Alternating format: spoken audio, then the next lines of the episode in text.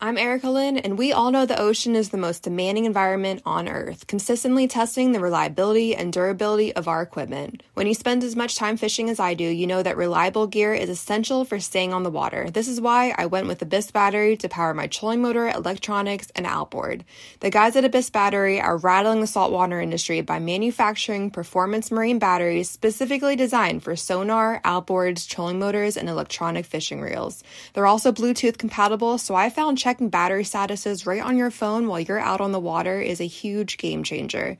To learn more about why Abyss batteries are used by the pros and factory installed by premier boat builders, visit abyssbattery.com. Chantelle Graham is a vegan. But she is a vegan that has a very sensible point of view. I got introduced to Chantelle through a very good friend of ours at Blood Origin, Scott Davis. Thank you, Scott Davis and just listen to this conversation. It's 45 minutes of two people that have opposing opinions that have an amazing, amicable discussion. Chantelle Graham, I'm a big fan of you. I'm a big fan of your position in life. Um, I'm a big fan of this conversation. So enjoy.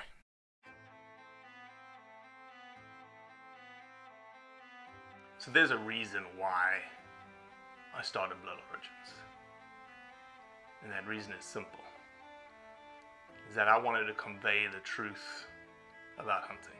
It brings awareness to to non-hunters that it's it's more than just killing animals. How do I start it? Brittany. My name My, is- my, oh, does my hair look okay? It's fantastic. My name is Mike Axelrod. Start again. Yeah, I hated it too. Braxton, you said something in the car to me. You said that you were living on borrowed time. Hmm.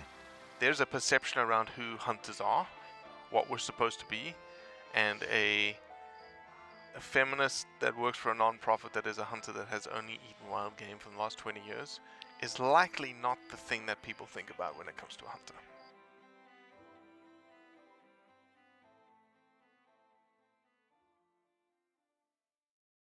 All right, so what kind of Starbucks coffee are you drinking? Oh, um, some apple something, some new apple. Oh, I tried that. That's the apple crisp um, oat milk macchiato. Yeah. You Honest opinion. you went like this when you said oat milk. So no, no, no. I'm a big fan of oat milk. Okay, don't get me wrong. But you know how you you go into restaurants or you go into places and you have your thing. yeah. And I told you before, I'm German. So like 526 was on time for me for this podcast, Yeah. right? Five minutes before. So I have just this like obsessive nature about me that once I find something that I really like, that's what I'm going to have. Yeah. And that's what I'm going to order. And I don't have to worry about it. And I'm going to order my, you know, my large grande, whatever that is, caramel macchiato, light on the caramel drizzle at Starbucks. And that's what I have. Caramel macchiato is delicious, so good choice. But I saw that apple uh, crisp and I was like, okay, Robbie, step out of your comfort zone. Let's do this. Fail. you didn't Fail. order the caramel macchiato as a backup just in case. I, I should. I took like two sips and I was like, Mm. damn it. Yeah. I think it's good, but I am not that type of person. I'm like the let me try everything on the menu. That's why one of the reasons being vegan's been super tough because before I would go into a restaurant and like I don't know, if chef likes to get creative, have them make something creative that's like off the menu and crazy and weird that they've been wanting to, to make or whatever. So my wife and I ended up at this really cool restaurant in Austin one time called Odd Duck and Mhm. they have the most bizarre menu and we ended up eating like pig face that was like pureed and it was inside some little pastry thing it was delicious like whoa, whoa, whoa, whoa, whoa. Like legitimate like pig, face. like they they take the head and they boil Mhm. it until the skin falls off and basically liquefies and then they t- they take all of that Chantelle, yes Chantelle, you started this conversation saying you're a vegan. no before i was vegan Oh, before I was vegan. That's Ta- why okay. being vegan's so hard because I like to go into restaurants and just order whatever and have the freedom to like be super adventurous with my food. Mhm. And so now it's like, ooh, I have a hard Mm-hmm. time doing that. I'm not the go in and order the one thing. I'm like, let me try Mhm. the weirdo apple something or other, and it's going to be an experience, good, bad, or indifferent. Well, Chantelle Graham, uh, I think everyone knows why I have you on the Blood Origins podcast. So welcome to the Blood Origins podcast. yes, thank you. Glad to we be here. We met five minutes ago. I met your beautiful little boy. um, thank you. Thank you for just um, willing to do this. Yeah. Um, you don't know me from Adam. We have a very good mutual friend, Scott Davis, who has recently gotten into hunting. And uh, he's been a huge supporter of ours. And I think he's received a lot of information about the lifestyle, about the benefits and the consequences of the action through what we do. hmm And he said, Man, I've got a very good vegan friend that you should have a good conversation with. And I was like, Man, I'd love to have that conversation because those are the kinds of conversations that we need to be having as hunters.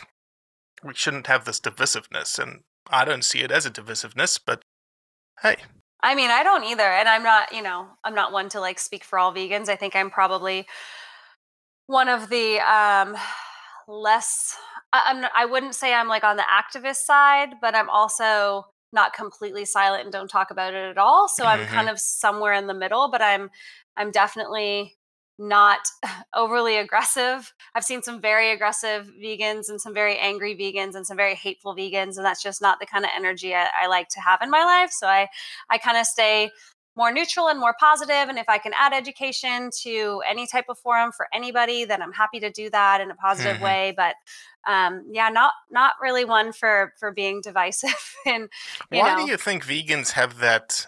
It's almost the same thing as hunters, right? We have this. There's this mantra around us, this moniker that if someone hears you're a vegan, automatically they think of the extremists like animal rights pouring paint on people. And then on the hunter's side, they think, oh, they're these. Um, they have this on the hunter side. They're, oh, there's like you're just killers and you don't care for animals and Yeah. you just enjoy the bloodlust of. Right.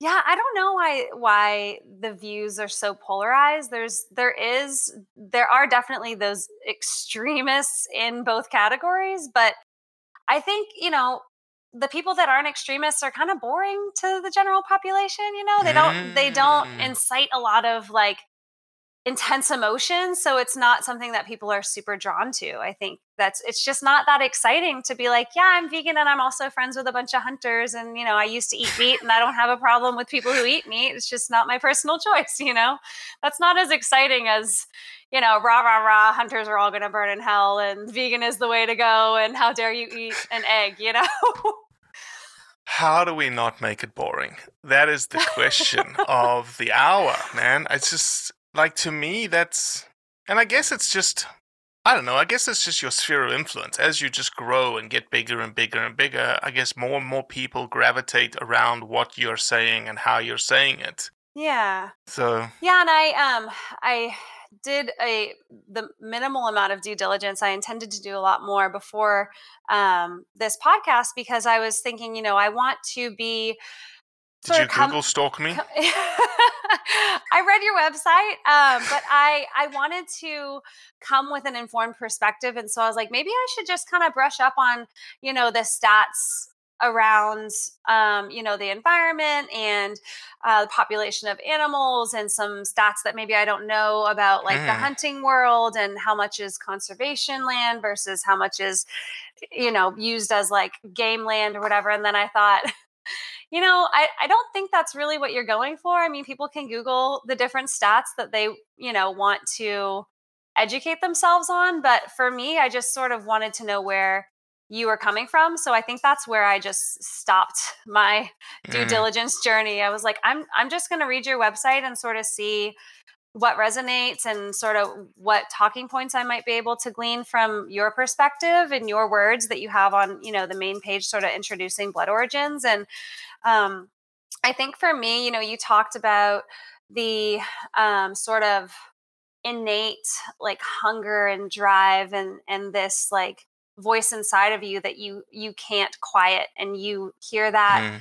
sort of like reaching out to you and asking for you to you know take action and and do these things and go into Mhm. the wild and be one with nature which I like I Mhm. love all of that Mm. um and I that resonated with me but the the piece that I think I, I there's a gap for me was Sure. you know that it's and then you find this animal and you hunt it and for me I just I think animals are just like the most beautiful creatures in all forms and the lines that are drawn between what we can hunt versus what we eat versus what we find to be pets and i say hunt is in like trophies versus what we hunt to be you know food Mhm. And then uh, the pets is i feel those lines are so arbitrary and like they're all like sentient creatures and they all have these like feelings and emotions and so for me like the the whole going vegan thing like just to back up a little bit i went vegan in 2018 when i watched what the health the documentary on netflix and i just wasn't i had just gone grocery shopping that day i bought all my chicken breasts and ground turkey and all the things and you know i had eggs every single morning with cheese and um, on a crumpet because i'm canadian and that's what we do and um you know, I had, you know, milk in my tea at nighttime and I was very meat dairy based. I was never a super big red meat person, but I mean, I had all the white, you know, the white meat and the other white meat in my Mhm. diet every single day.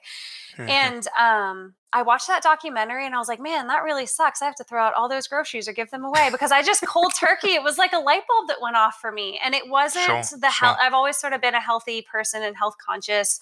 Um, so it wasn't necessarily that. I mean, there's some sort of interesting points around the research of going vegan and what it can do for some people. For me, I had high cholesterol for the first time in my life. I went vegan and it dropped Mhm. somewhere between 40 and 60 points between my Mhm. two appointments a couple of months apart and um, the high cholesterol thing was crazy because i've always been an athlete and and the nurse calls and she's like you have high cholesterol i'm like um okay that's interesting what do i what, do- what do i do about that? And she's like well stop eating fried food. I was like i don't eat fried food. She's like well then Mm. I, I don't know. So it turns out it was just the you know i was consuming a lot of eggs in my diet and so that that was the small health piece for me but for me the for the majority of what resonated with me it was the animal piece like these creatures that are you know they have all of these emotions they feel like fear and loss and connection and sadness and they they have um especially like pigs and like octopus who have like eight brains and and all sorts of amazing creatures that are like way smarter than dogs and cats which we for some reason have you know on this pedestal which i love dogs and cats too. Um i have them myself but um it, it was just interesting for me seeing this new perspective of like all of these creatures sort of should be put on an even playing field and sort of respected for the life that they have and and we shouldn't be the ones to decide that that life can be taken by us you know so Mm. it wasn't you know there's some environmental factors i think like veganism has like these three prongs that everybody Mhm. sort of attaches to one or you know all of them i guess but in a, in some type of priority and so there's the environment and there's the animals Mhm. and there's the health aspect and for Mhm. me i think it's just the animals which is why the hunting is an interesting conversation because Mm. I think that there's a way to hunt, you know, I, I would say killing an animal respectfully or humanely. I, I, I love that people try really hard to, to respect the animals and do it the proper way. That's not going to cause a lot of, um, you know, pain or it's going to be, you know, quick death and all of that. I think sure. that's the optimal way to do it if you're going to do it. Um, but I don't see the need to do it, I guess. So that's the part of your website that I was like, I just, I don't feel that Mm. draw for me. It's Mm. not, it's not there. No one in my family are hunters either. So that's, Yeah, yeah, yeah. that's the other side is that's, that's not what I grew up around. And that's what you were exposed to as a child. So, you know, growing up in Canada, not a lot of people are, are big hunters. You know, if I had a grown up here in Texas, sorry, where I live, um, now, I mean, Maybe. maybe I would have a different perspective, you Yeah, know, yeah, and my yeah. family, I'd probably have a family full of hunters, but, um, you know, in, uh, oh, hi, baby. Thank you. beautiful. Oh, mommy's on a call right now. Do you want to say hi really quickly? Hi. Hang on. Oh, Hi. say hi. Hello, hello, hello. This is Mayori. Yes, that's right. Hey, baby. Mayori. Okay. Go, go hang out with Granny and, and my mom and baby D in the backyard. Okay, babe? I'll be out there in a minute. um, that's the other one. Um, so yeah, I um, I think my perspective would be different had, if my upbringing was different, but also, Sure. you know, in um, in Canada, hunting is very different than it is here. It's more the style that kind that Scott sort of does, where um, where Scott Davis, who introduced us, where you go out and you're in the wild, sort of just completely like in engrossed in the habitat of Mhm. whatever creature you're trying to Mm. hunt and you know you have a bow and arrow or you have whatever type of you know tool in order to you know, some people hunt with guns up there too um, but i think that that's more natural and more primal and more respectable than the way that i've seen a lot of people down in texas do it with the deer feeders you know and you I, that's that's just cruel in my opinion that's the type of hunting that i i i don't think is is right if i were to Sure. you know be the person to judge it um i i just think that that's like it's kind of cheating you know like you sit up in a deer blind and you no, feed them could all be year seen that way. Absolutely. and then you know Yeah. The deer come who think that they're going to get fed and you shoot it i mean i don't know it just it seems like i don't see where the challenge or the game is or the you know i, I just i don't see the, i don't see the appeal of that particular type of hunting So, um, yes, you're absolutely right. In certain circles in the hunting community, people would consider using the use of feeders and, you know, big fenced areas as quasi not fair chase. And I use fair chase rather than cheating, right? That you're not being sportsmanlike. And so, what you were describing, uh, vast open areas, spot and stalk, essentially fair chase is what we call it. That Mhm. the animal has almost has more advantage than you. And a lot of people are like, well, you've got high powered weapons and you've got bow and arrows that shoot like so fast. You guys, that's even cheating, right? You should go back to using a spear or a knife. And I'm like, number one, no, because then you're just inflicting pain on animals. And we don't want that. We, just like you said, we love wildlife, we love animals yes and hunters want to see more of it. And here's the here's the paradox, right? Is we kill animals, yes, but we actually want more of them. And by killing animals from a biological perspective and from an economics perspective in certain parts of the world, it results in more animals. okay And that's what we want. We want more animals, but we also don't want too many animals. Because to your point of environment, health, and animals, if you have too many animals on a landscape, and you've got to think of it like this human fingerprints are on every single landscape all over the world, that we have a due diligence to ourselves to be able to make sure that the animal population stays healthy. If we say we cannot intervene, intervene either through population control, through hunting, culling, translocation, maybe trying some crazy ideas like contraceptions or whatnots, um, then Mother Nature takes over. right When Mother Nature takes over, it's a boom and bust type cycle in which Mother Nature is very, she's not particularly nice, right? She's pretty cruel, she's pretty violent, uh, she's pretty painful in her death in terms of uh, d- doling out death to, to animals. From a hunting perspective, I think what we, I think what we want at all times is the most ethical, most painless, most least suffering death that we can impart onto that animal. right And that's why Scott practices hours and hours and hours and hours. People go to the, the shooting range and practice hours and spend hundreds and hundreds, if not thousands of dollars. For what reason? Like, if, you, if we think about it, like, why are the hunters practicing? Why do they even practice? Yeah, I mean, I think it's probably multiple reasons, right? A, you know, they don't want to they don't want to miss and inflict unnecessary pain on the animal, but 100%. it's probably also a point of pride that you can aim, shoot, kill exactly the way that you intended to. Exactly, exactly. And I'll say this, and you can ask Scott this, and pretty much all hunters, I would say most hunt, all hunters that value life.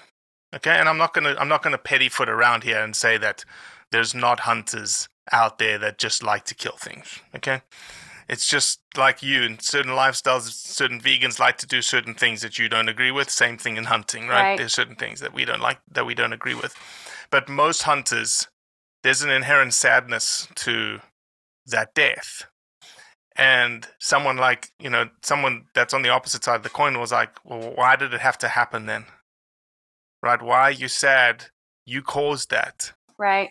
Why are you sad? And it comes back to that understanding of like when I said to you, when you asked me, like, I didn't see the connection of the, of the draw. you know, coming back to the sadness that's inherent to us taking the life of an animal, and someone would say, well, why did you have to do that? And I think there's multiple reasons. Number one, one of the reasons could be population control, like I've mentioned. That, for instance, I'll use an example that I used on another podcast. In England, there's a deer, it's an invasive deer. It got brought into England in the 1600s, but you wouldn't really consider it invasive today. It's really a part of the landscape. It's called the Chinese water deer. And they are literally eating themselves out of house and home. And so I actually podcasted with a vegan out of the UK, and she went hunting. And she shot a Chinese water deer. And I said to her, she goes, I said, why could you do that as a vegan? Right. And she said, because as a vegan, I want my f- number one priority is animal health, Mm-hmm. animal welfare. Mm-hmm. And I knew by taking one of those animals out, I was actually improving the animal welfare for hundreds. Hmm. I was like, wow, Perspective. Yeah. interesting, really interesting perspective. And then two, I said, okay, here's an, here's the next question: Could you eat that meat? Because it actually Oh. fit with the ethical boundaries within what you said veganism was, Right. and she did. Hmm. So, so population control is one of the things that, like you, that we that we would take a life on. Number two, it would be. You mentioned trophy hunting, right? Trophy hunting is this uh, has this moniker around it. Um, I prefer to use the term conservation hunting instead of trophy hunting. No hunter says I'm going trophy hunting. It's something that's been used against us. I don't know. So I, I use that from the perspective of my very good friend of mine's father goes to Mhm. Africa. And I believe he said that phrase. I believe that's what he called it. I'm going trophy hunting in Africa because he would have, he has an elephant on Sure. his wall, a tiger, No tigers in Africa. um, some type of wildcat.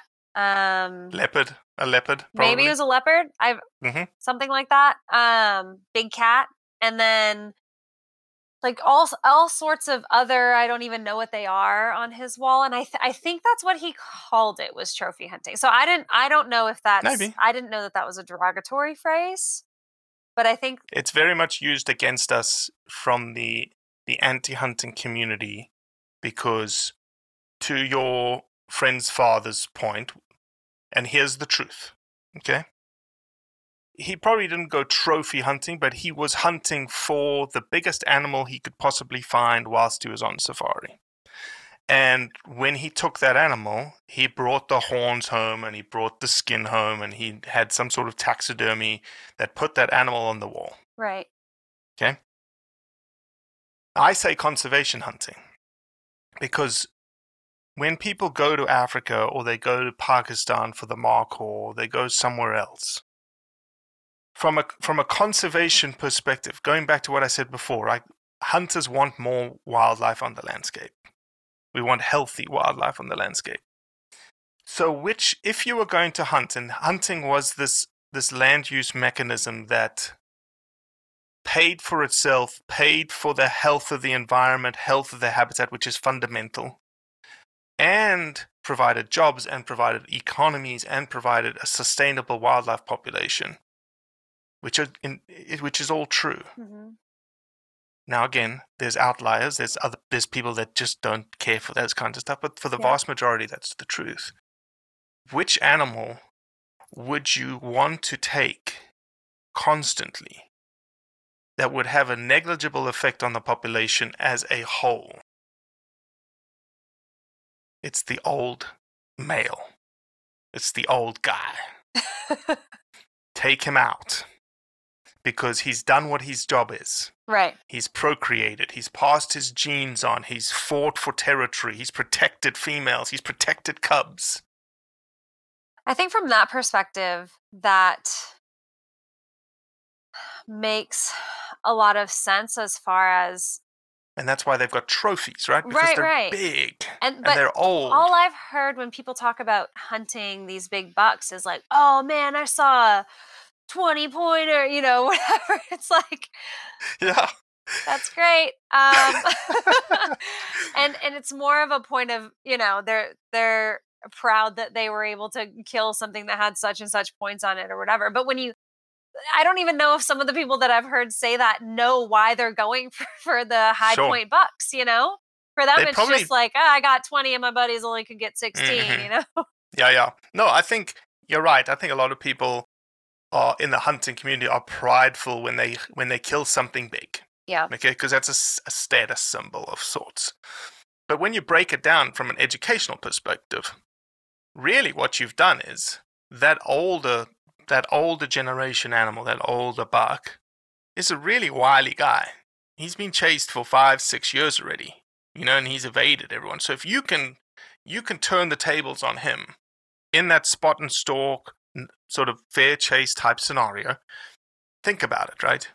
Humans, our eyesight, terrible in comparison to animals. Right. Our nose, terrible in comparison to animals. Our hearing, terrible, right? our endurance, our strength to go up and down mountains, horrendous. For all intents and purposes, they should be hunting us. And they know the land Yeah. as well, right? Every single bloody advantage is in their court. So that's why it's called hunting, because, and it's not called killing, because hunting has elements of chase and seek and failure right. built into it. And I think, unfortunately, the hunting community has painted ourselves into a corner over the last 20 to 30 years because literally all you see is success. Hmm. All you see is success and huge trophies. Well, no And one brags about their hunting trip where they weren't able to kill anything. you don't see Nope. any Facebook pictures with people just standing there with their gun, like sad face. I have done that many times. I have tagged, I have, it's called eating tag soup. In that I bought a tag and I came home with the tag and I didn't wrap that tag on anything. wow. So, yeah, I think there's. And then let me ask I'll, ask one last thing in terms of the draw. Africa, Australia, New Zealand, Pakistan, Kyrgyzstan. People go to these places. It's almost because of the adventure mm-hmm. to go do that, and a lot of people would say, "Well, you can you can still you could do that without taking a gun." There's there's one small difference, is that if you went to a place without a gun, you're really the way that I ex- I can explain it is you're really moving through the land the, the place very very quickly. You typically I want to see this, I want to see this, I want to see this, I want to see this, I want to see this. When you go like to a place, like if you went to Pakistan, when you go there to hunt, you're going for one specific purpose: is to get the oldest, biggest male you possibly can of that species that you're hunting right there hmm but you're also immersing yourself into that landscape for 10 days, 20 days. You're getting to know the people, the cultures. Right. You're sleeping in terrible conditions. Um, and really that's the that's the thing that I think is more of a an itch that these guys need to scratch than than the kill. The kill almost becomes anticlimactic. Um Why do you think it's it is such a male dominated sport and there Mm. aren't so you, like you even mentioned that's why that's what the man great question. you know I why don't you see more women hunting and having this like Sure. hunger and you know this draw to to nature and to do what Women you do. hunters are the largest growing demographic of hunters in the last two years in America. Hmm. They occupy now, I think, like 20 to 25% of all hunters are, are women. If you look at Maine over the COVID pandemic, Maine increased the number of hunters in one year more than they did the five years prior Why during the pandemic? Because you couldn't find food. People were tr- sitting at home trying to think about job security, home security. How do I feed my kids? And especially from a woman's perspective, I could see Right. like, oh, I'm I'm the homekeeper. Right. I'm gonna go fish now. I'm gonna go kill a turkey. I'm gonna go kill a deer because I know I can, right. and I can stock my freezer full. Right. And nobody, I don't need to wor- worry about anybody around me. I don't have to worry about not having anything in the grocery store because I've got my own. Right. Yeah, I think that type of like innate desire to provide for your family and to make sure that your children are taken care of, I 100% can identify with that. If I needed to go out and kill an animal to feed my family, I would absolutely do that. And and to answer your second question for that vegan hunter from the UK, I would eat the animal as well. You know, myself. My two kids are vegan as well. Um, they they don't know any different. That's just how we've Mhm. we've raised them. Um, Mhm. But I think, I mean, I think I am supportive uh, in my own family of like a sense of balance. So if my kids, you know, decide that they want to eat chicken nuggets or you know something like that then i i want them to be educated on where is that coming from and like factory farming for example is something that like i absolutely think is just disgusting and atrocious Mm. and that's like not even on the topic that we're talking about but as far as Mm. veganism goes like that piece of it is like a non-negotiable absolutely not acceptable from any moral code and i think if more Mhm. people knew what was what factory farming looked like or what the dairy industry looked like I, I don't i think a lot of people would probably be not would not be eating food from Or a lot uh, of people would turn to hunting. uh, Right. So I have some friends that, you know, have asked me, well, if your family comes over and I killed, you know, a bunch of quail, would you be willing to let your kids eat that? Um, would you be willing to eat that? Because one of my friends is a big hunter up um, in Austin, and he, you know, travels a lot and does a lot of hunting. And we, right before we went vegan, he hosted a big party where he had gone hunting, had a bunch of quail, and he prepared them in three different beautiful, delicious dishes. Um, and it was an amazing experience and he was very proud he was able to feed you know his big group of friends with this you know all this kill that he had done himself um, he and a, a couple of friends and um, you know, I, I struggled with that question a bit because I do I think that balance is so important and I think that you can't be Mhm. so black and white about it Mm. um i with my kids being so young i i feel like black and white for simplicity's sake and for their sake of understanding is easier Mhm.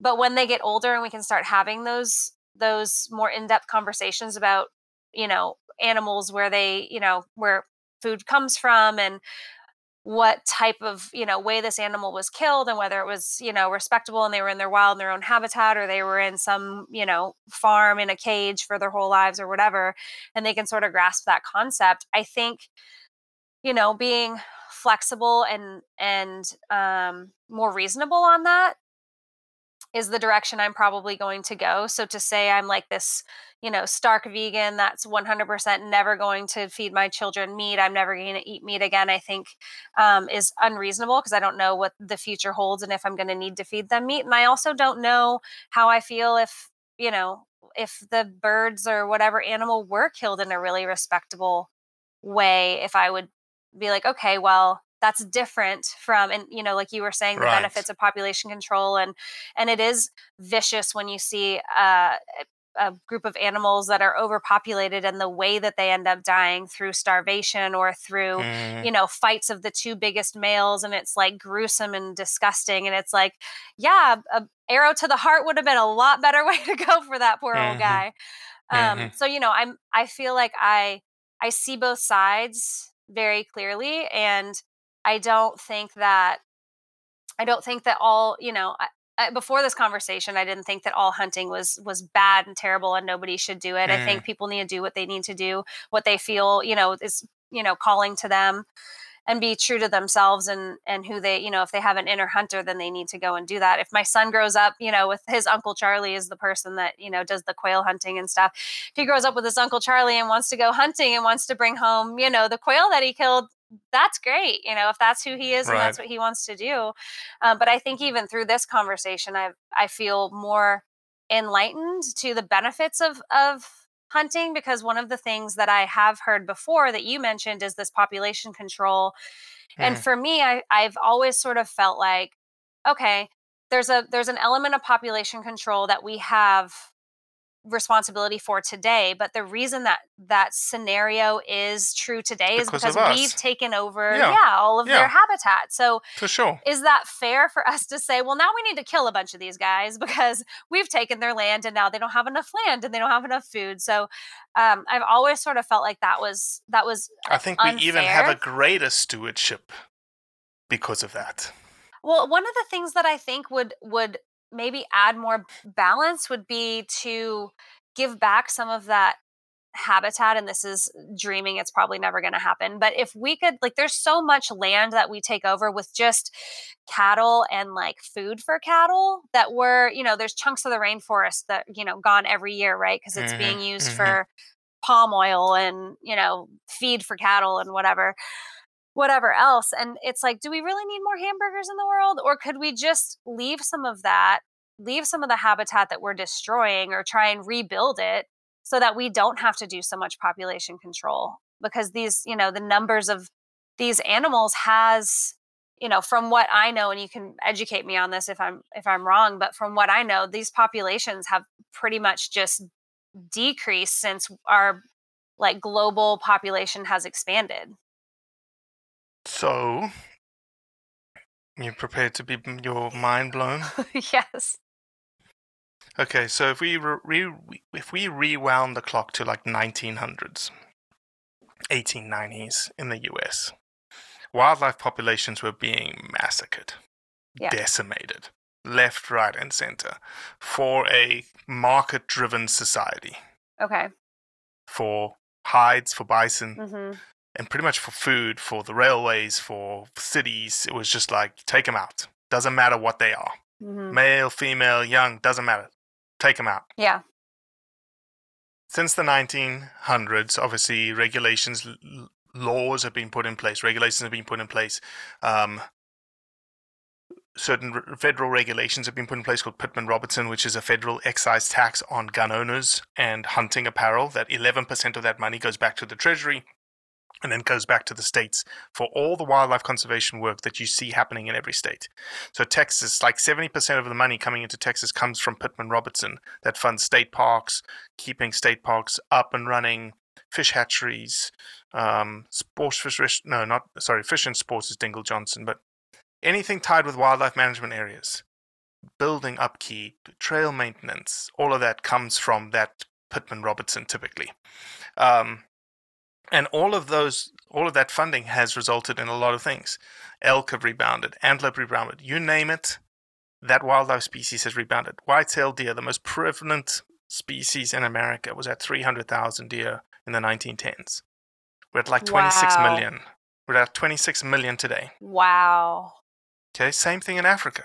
1970s, wildlife, the typical wildlife that you know lions, leopards, elephants, rhinos, buffalo, plains game.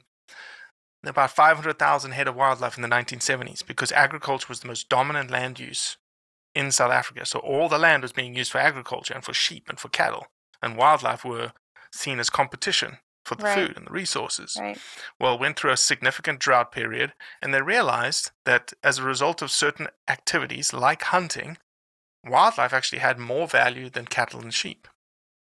Oh, why, why have we got cattle and sheep on the landscape? Let's put more wildlife on the landscape. right Let's keep more wildlife around. Today, South Africa has almost 22 million head of wildlife. wow Okay. Across the entire plain of Africa, uh, I, this is the statistic that I love to use. People that say, "Ah, ban trophy hunting. We hate trophy hunting. It needs to go." I'm like, okay, no problems. We'll get rid of it. However, trophy hunting right now protects 1.5 million square kilometers of habitat. That's 11% of the African continent. wow That is double all of the national parks and reserves in Africa put together. So, okay, you hate the. And here's the crux of the matter, Chantelle. You hate the fact that there's a motivation of an individual who's going to Africa to kill something. hmm I get it. Right? I cannot change people's motivations. Your friend's father is not going to Africa to hunt for conservation. right He's not. However, the action of him going is indirectly conservation.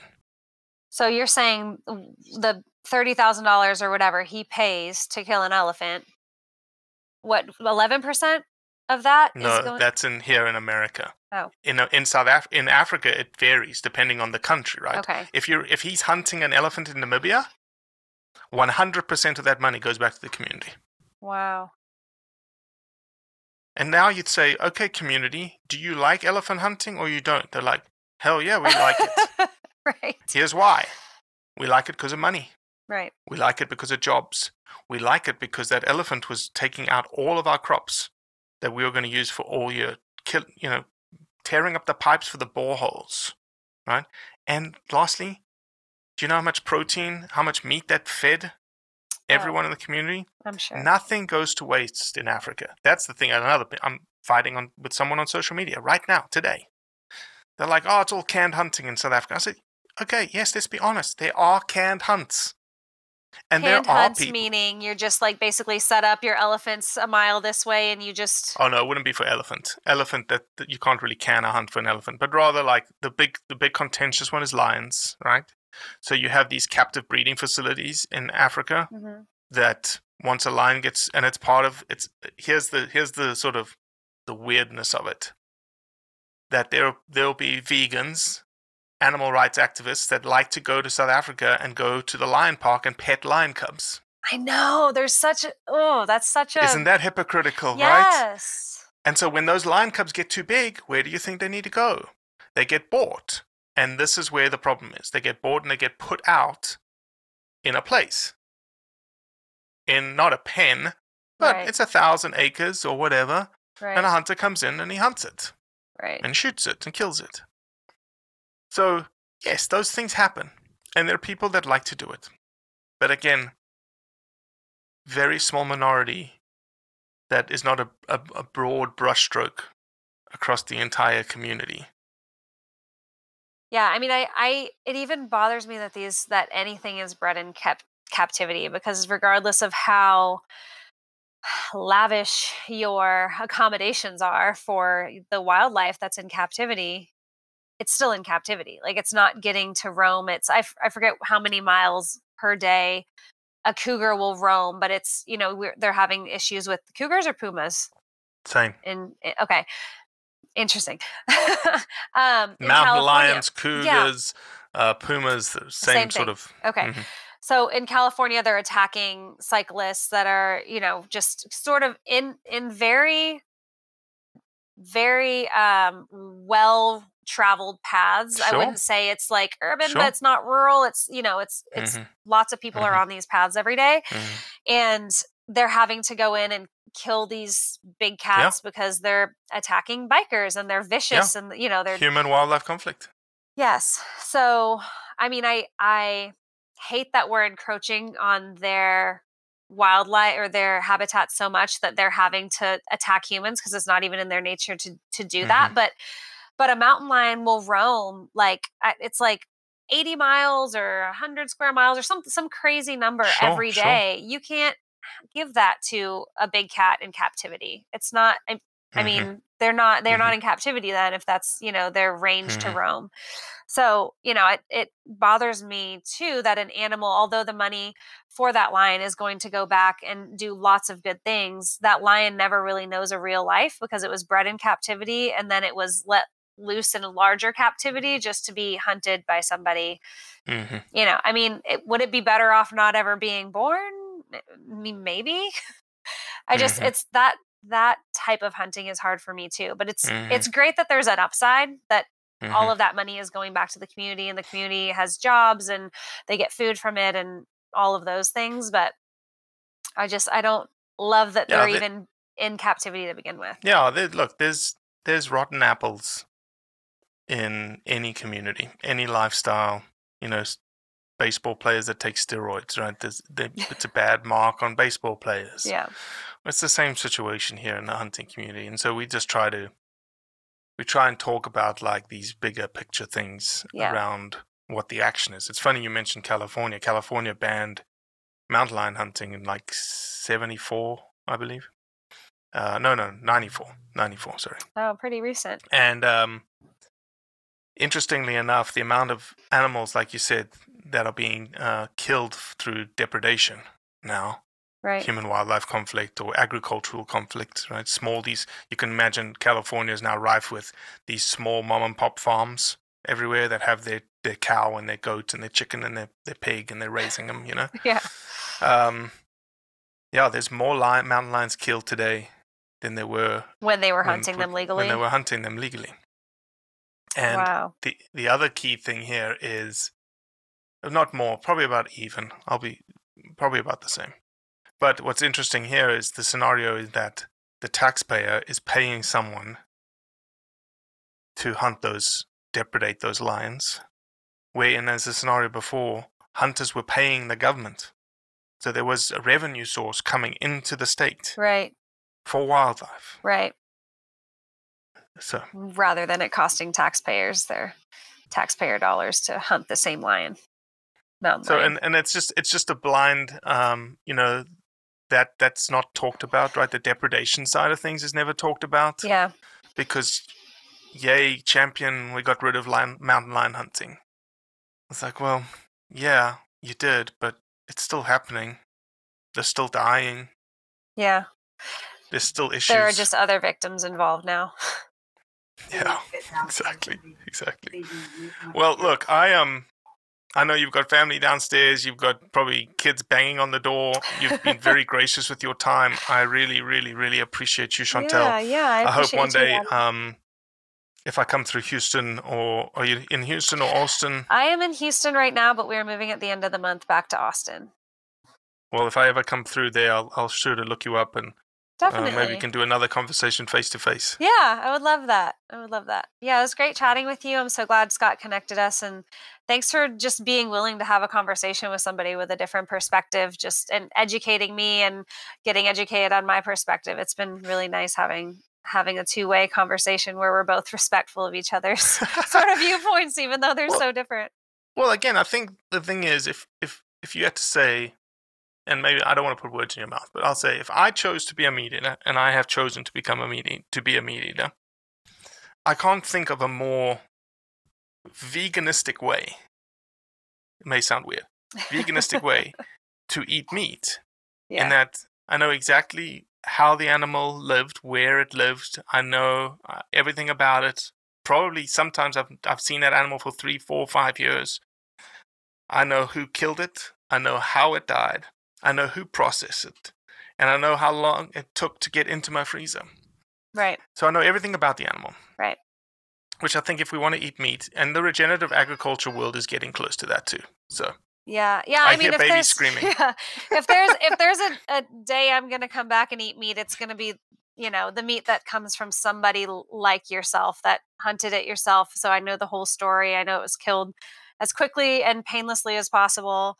And you know that's that's I just I wish everybody that hunted was as respectful of the animals and and uh, Mhm. preservation as you are. Well, if you do decide to eat meat one day, I will find a Michelin star chef and we will cook venison that we know exactly what it is and we'll square it away. Okay? Sounds great. All right, Chantelle, thanks. Thanks, Robbie. Take care. Well, that's it for today. I appreciate you listening, as always. Leave a review, share it with your friends, and most importantly, do what's right to convey the truth around hunting.